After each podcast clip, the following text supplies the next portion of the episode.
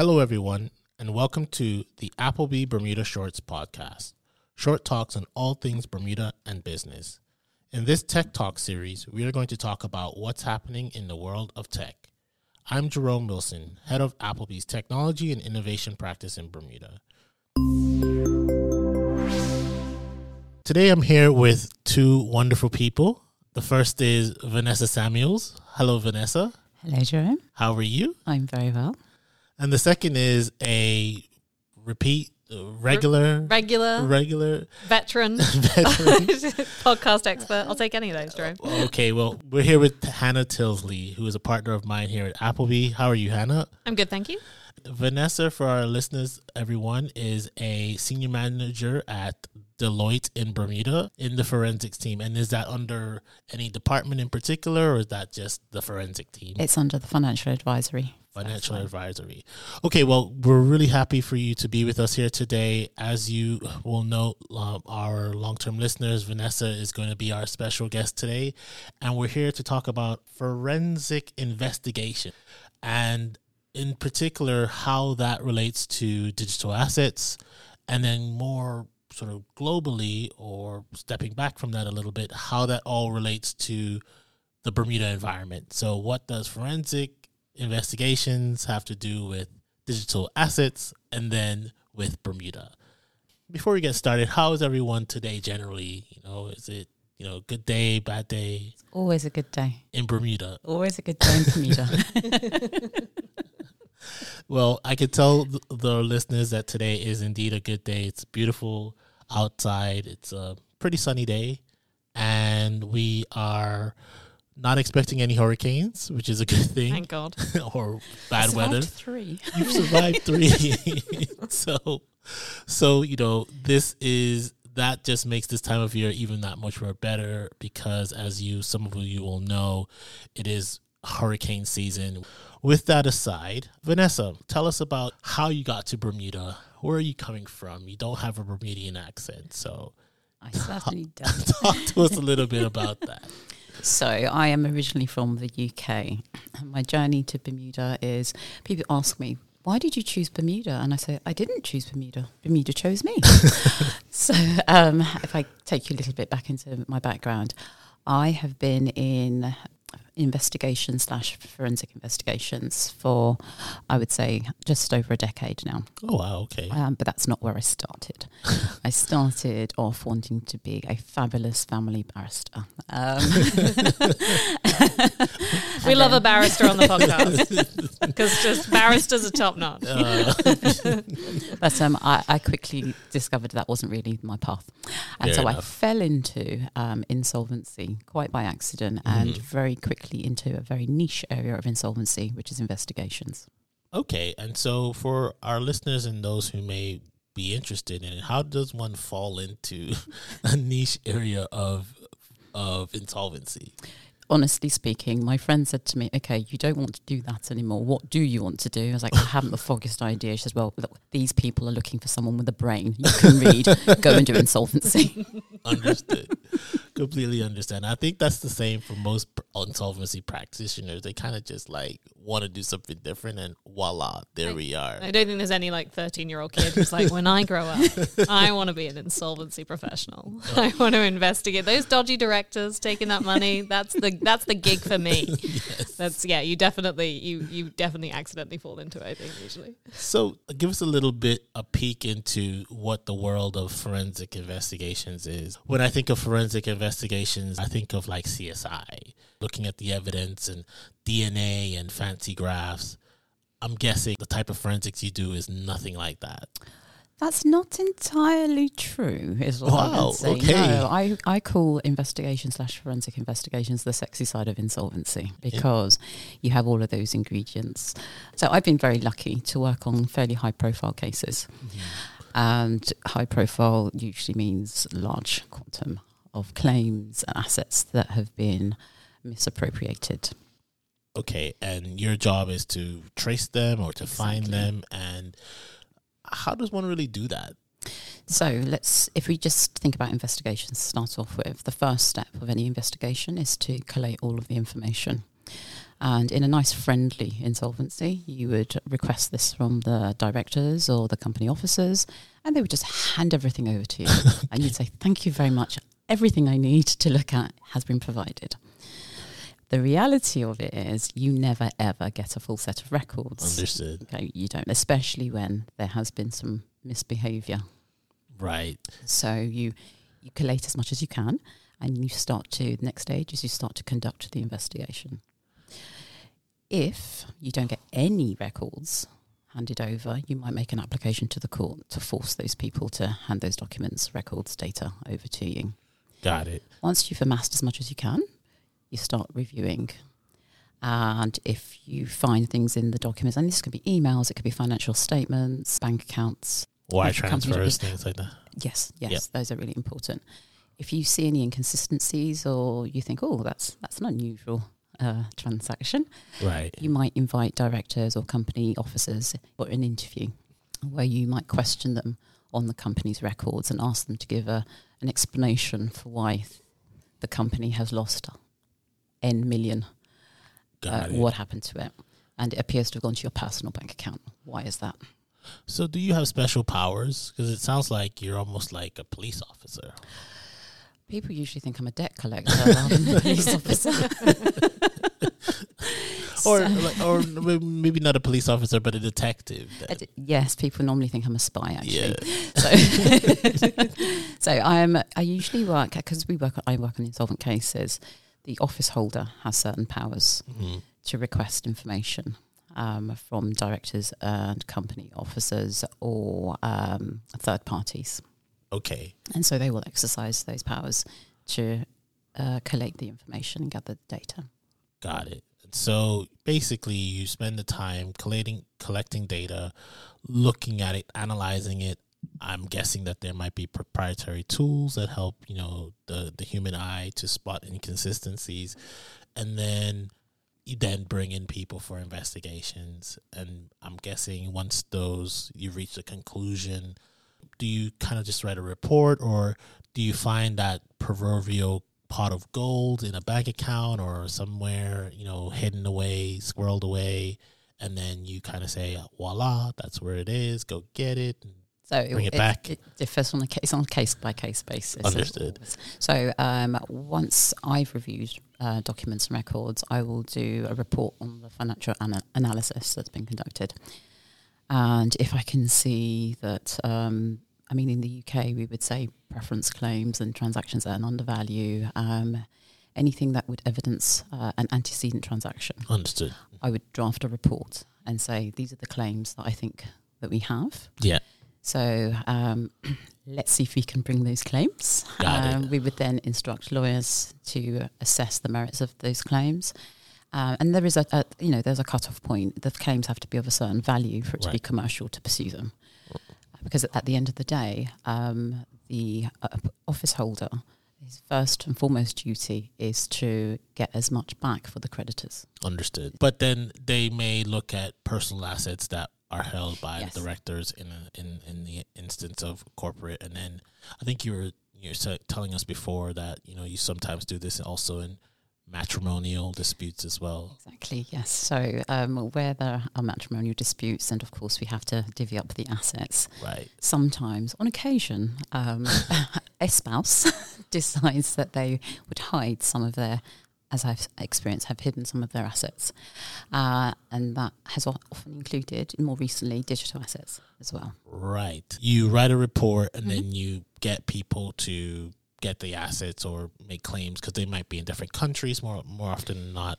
Yeah. So once we've identified assets, which we start at the, the paper trail starts with the bank statements and company records, we would then try to locate those assets.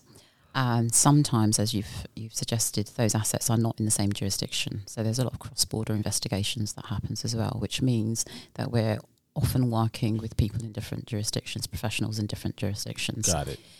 In order to realise those assets, if it's outside of jurisdiction, the office holder's status has got to be recognised. So that means there has to be an application to those courts depending on the courts you're dealing with, that can be a fairly quick process Understood. or it can be very lengthy, but it does depend on jurisdiction.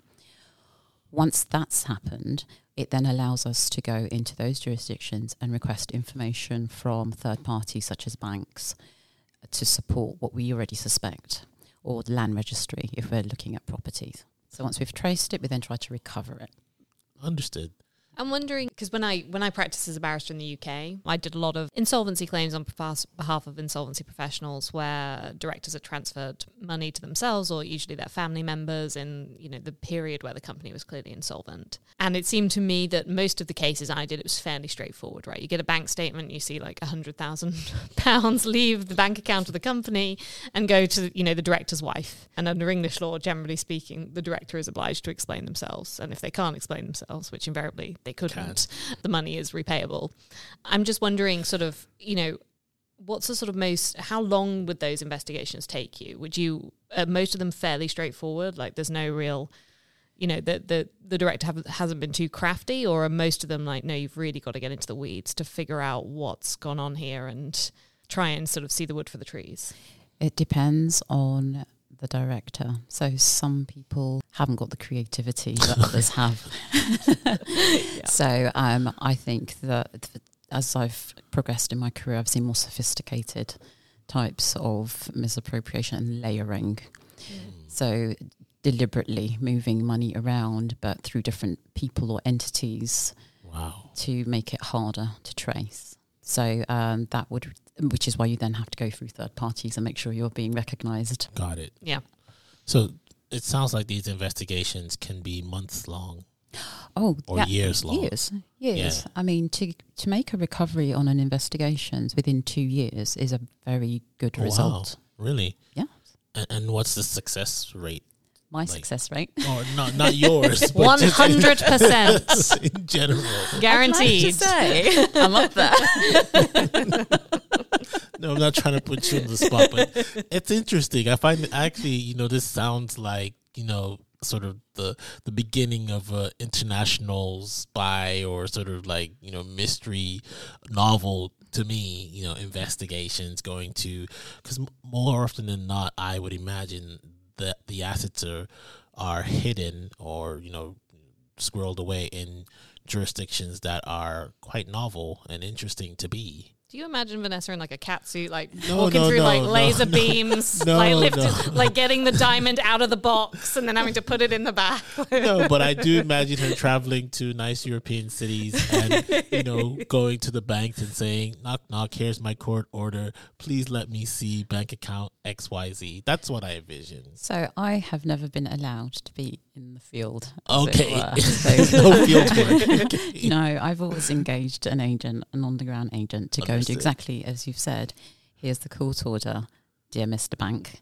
Please provide all the statements. Got it. Uh, please freeze this account. Got um, it etc etc but i've never had the pleasure of being 008 understood understood which brings us to something that you mentioned digital assets and how that's now coming into play because of the nature of digital assets and so you know, our podcast is based on digital assets and, and the courts and the sort of ecosystem.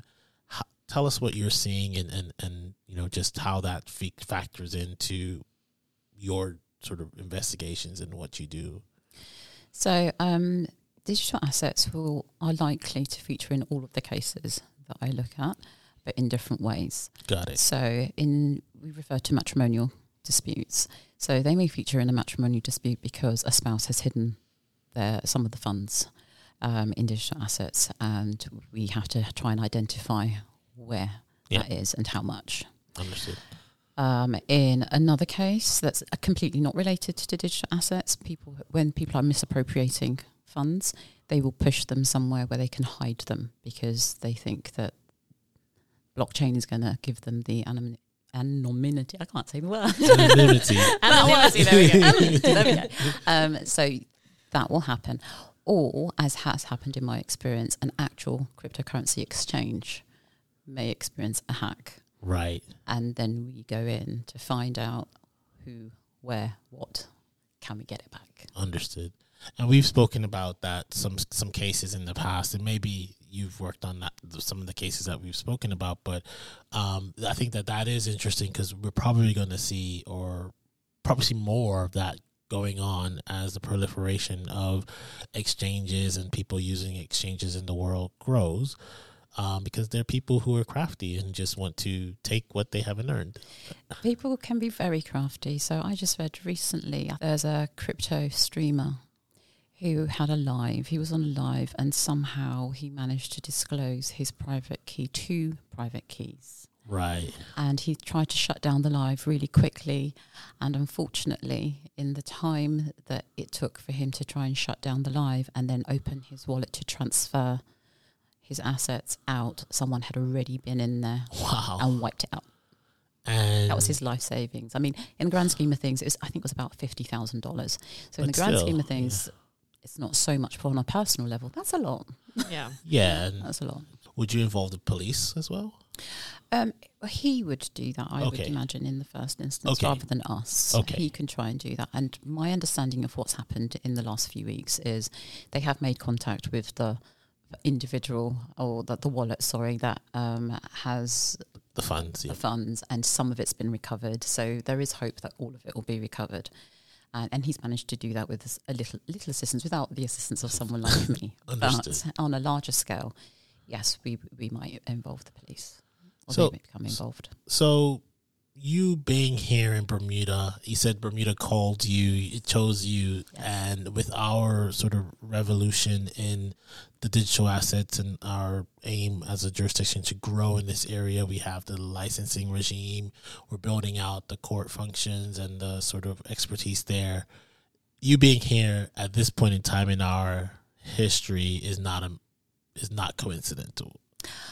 I should like to think I, I, think people are trying to be um, proactive rather than reactive. And so for someone like me to come and help to set up a service line specifically for digital assets is trying to anticipate what might happen in the future. So at the moment, there doesn't seem to be any real issue in Bermuda. However, you can't legislate and regulate against every bad actor. Right. And in my experience, bad actors will appear. So they will hack into wallets, they will hack into an exchange. Um, they, as the live streamer, they'll steal a private key if they get the opportunity to. And that is when somebody like me will come in to try and trace the assets and recover them. And and again, I keep on going back to this, but maybe not success rate, but let's say the fifty thousand. Realistically, what's the sort of percentage that that um, you or you know that that petitioners in your area say is likely to be the average recoverable amount? Well, it's all recoverable uh, okay. uh, because it's all owed and due, but it's like litigation. Here's my claim. Are you going to enter into a settlement agreement with me, in which case I'm going to have to take a haircut? Or are we going to go all the way to the end? And if the court finds in my favour, then all of it's due. Got it. Um, so it, it, as I said, it depends. It's, okay, it's case by case. Yeah. How have you found working on the re- sort of recovery of digital assets? I can imagine, you know, often obviously the money is going from like the wallet of unnamed username mm-hmm. one to unnamed username two, and it won't necessarily be clear who the person is at the end of it. Maybe not even where they are. How have you found the sort of recovery of those kinds of assets versus the kind of like bank transfer, the kind of classic disbursement of assets. And just to add to that, before you answer, what if it goes to a cold wallet that's offline? So these are challenges. These are the challenges that we face. So um, it has been very difficult in some instances because when people are being sophisticated, especially with crypto, they can just move it from wallet to wallet. They can put it through a mixer. If it mm. goes into an exchange, then that's even harder because tools that are available won't necessarily take you through the exchange in the other way because you can't identify the asset as clearly as if it goes to a private wallet. Got it. If it goes into a cold wallet and just sits there, um, we have an issue because it's it's us offline. Yep. As you said, you know, we're all kind of like growing the industry here and everyone's kind of doing the best that they can and, and, and sticking to standards that are going to hopefully prevent these things from happening. But then the sophistication, especially if it's like an organized criminal gang or something like that, they're just always one step ahead. Yeah. And so, you know, for those of us who are listening who have significant assets in crypto, you know, who are not sophisticated individuals, we may wake up one day and just find our wallets emptied of fairly significant sums. It can happen. Also, we should mention that it's not just crypto. It will be NFTs. Yep. It will be other um, assets. It could be, uh, as has happened, someone stole the password to um, an Instagram account and had people pay them money. Wow. It's, it's lots of different ways that um, your online asset can be stolen and misused. And you, the forensics that you do can help recover all of these types of different assets. That, that's that's what we aim to do. Yes, yeah, yeah, absolutely. I find that really cool.